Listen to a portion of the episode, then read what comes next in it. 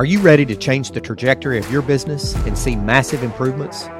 Each week, we'll share strategies and practices to generate sustained results and long lasting success in your organization. Welcome to the Innovation Junkies Podcast. Hey guys, welcome to another episode of the Innovation Junkies Podcast. I'm Jeff Standridge. Hey, this is Jeff Amrine. Glad to be back. Yeah, sure is. Hey man, season two. Can you believe it? Yeah, it's hard to believe anybody would renew us for a second season, but I'm sure glad to be here. yeah, no cancellation notices in our inbox. That's right. That's right. Um, so let's talk a little bit about season two. We're going to do something a little different here, kind of shake it up, right? Yeah, I, I think that uh, we're going to talk about some of our experiences and some of the things that we've learned over long careers of being innovation facilitators and, and some kind of best practices that we use every day when we do consulting. That's right. We are. Uh, we may throw in a, a, special guest once in a while, but for the most part, in season two, you're going to have the Jeffs talking about innovation, strategic growth, everything from sales and marketing to digital readiness, and everything in between. Yeah, and the other thing too is because we know people's time is precious. These are going to typically be ten minute episodes. Awesome. I say we get started. What are we talking about today? Why don't we talk about that dreaded unique value proposition, UVP, that is famous with business canvas, lean canvas, and, and other forms of design thinking. What do you say? I, I love it. Some people call it the unique selling proposition. Uh, in the lean canvas in the innovation world, they call it the unique value proposition.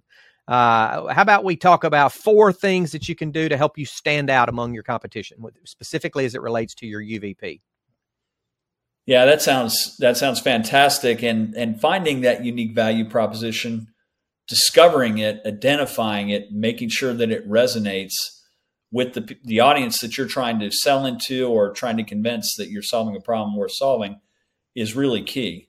Yeah, how, how would you? Well, that's good. And I was going to ask you, how would you define UVP to start with? Right. Well, for, for me, it's it's a it's a short, compelling statement that describes how your venture or your product or your service is going to create uh, new value or a solution that's going to be meaningful to your customer. That's right. Agreed. We agree with that. Short and compelling. You know, the first thing that you got to start with, in my experience as well, is in really understanding who your target customer is. If you don't know who your target customer is, then you can't create a clear, crisp, concise, compelling statement that's going to resonate with them. So you got to start with knowing knowing who they are and what are the pain points that they experience on a regular basis.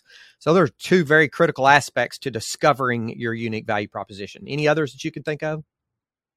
Yeah, yeah, absolutely. And I, and I think it is something that has to speak to the audience. It's not really quite a tagline. It's a little bit more than that. And an example I give, which might be illustrative, is if you think about Walmart as an example, everybody has heard save money and live better. And that's a tagline, and everyone within that company and most customers can recite that. It's been kind of ingrained into the fabric of the way we think about them. But the real, real unique value proposition for them is they're going to help customers save money and live better every day through everyday low pricing delivered by the world's most efficient supply chain. That's the whole statement. It ties into their purpose, it ties into their tagline. It's short enough to be easy to remember, but it's really more than just uh, you know the let's do it, let's uh, just do it type of thing that you'd get from Nike. Yeah, yeah. The the other thing I think it does. So we talked about it. It helps you. You, you got to identify your target market. You got to understand their pain points. The other thing is really understand what makes you different in the market. Um, that uniqueness, if you will, and their uniqueness is everyday low prices, and it's that that uh, world class efficiency in their supply chain. Yeah, that's exactly right. I mean, they they they were able to achieve that by virtue of scale and growing quickly and they leverage that every day and every way they can for sure. So once we discover that unique value proposition, we know we know that how we're solving the pain points that our target customers experience. We know what makes us different and what makes us stand out. Then we've got to make it clear and compelling, and we've got to we've got to state it in a way that actually resonates with our target with those target customers. Exactly, it needs to be in the in the language that the customer uses and that they will understand needs to not have jargon in it, and it needs to be something that would be easy for all your associates and your employees to recite and for customers to remember. Yeah. And then we've got to make sure that it is known and lived, if you will, by everyone in the organization, that they know it by heart. Any any thoughts on how we can help our our employees and teammates and associates across the company to not only know it by heart, but to live it every day? Well, I think that's one of those things that a unique value proposition in many ways ties back to the purpose of the organization and the culture of the organization. So those two things are are kind of woven together. They can't be taken separately. And I think that kind of reinforcement in making sure that your associates understand that that is essentially a, a, statement of why you need to exist and why your customers should care. That if that's woven into the culture, it's something that they should remember every day, and it'll be reinforced through performance incentives and through just the way that that uh, leadership and team members talk to each other. So you you talked about Walmart's unique value proposition. Uh, I'm going to throw out a few others and let you maybe respond to these. Um, sure. And you maybe you can even guess as to who they might be. Uh, here's one: the smartest way to get around. Maybe that's Uber. Uber, yeah, Uber. What do you think about that?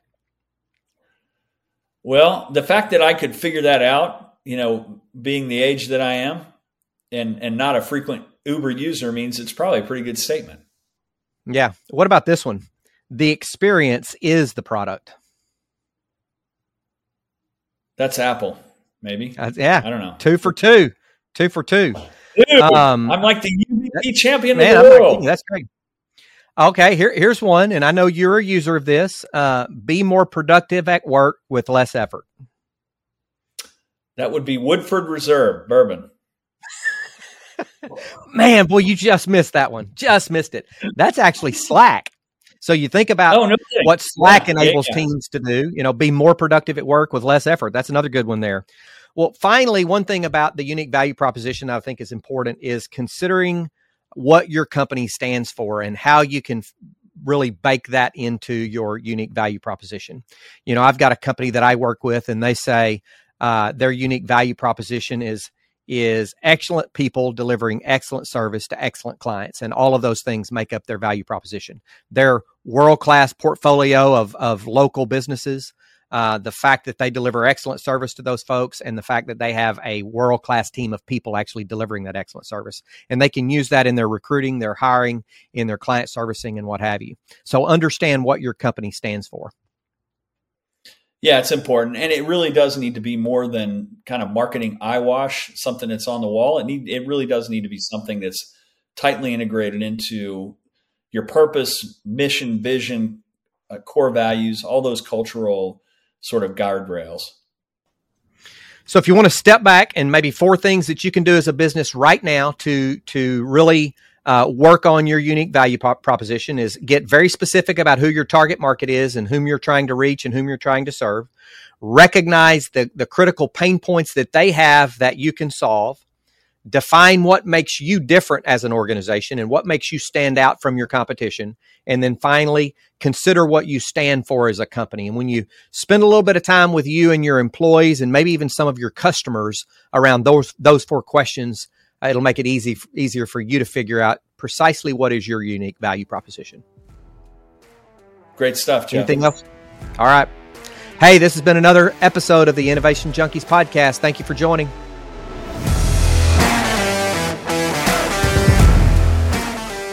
Feedback from listeners like you helps us create outstanding content. So if you like this episode, be sure to rate us or leave a review. Also, don't forget to subscribe to get the latest growth and innovation strategies.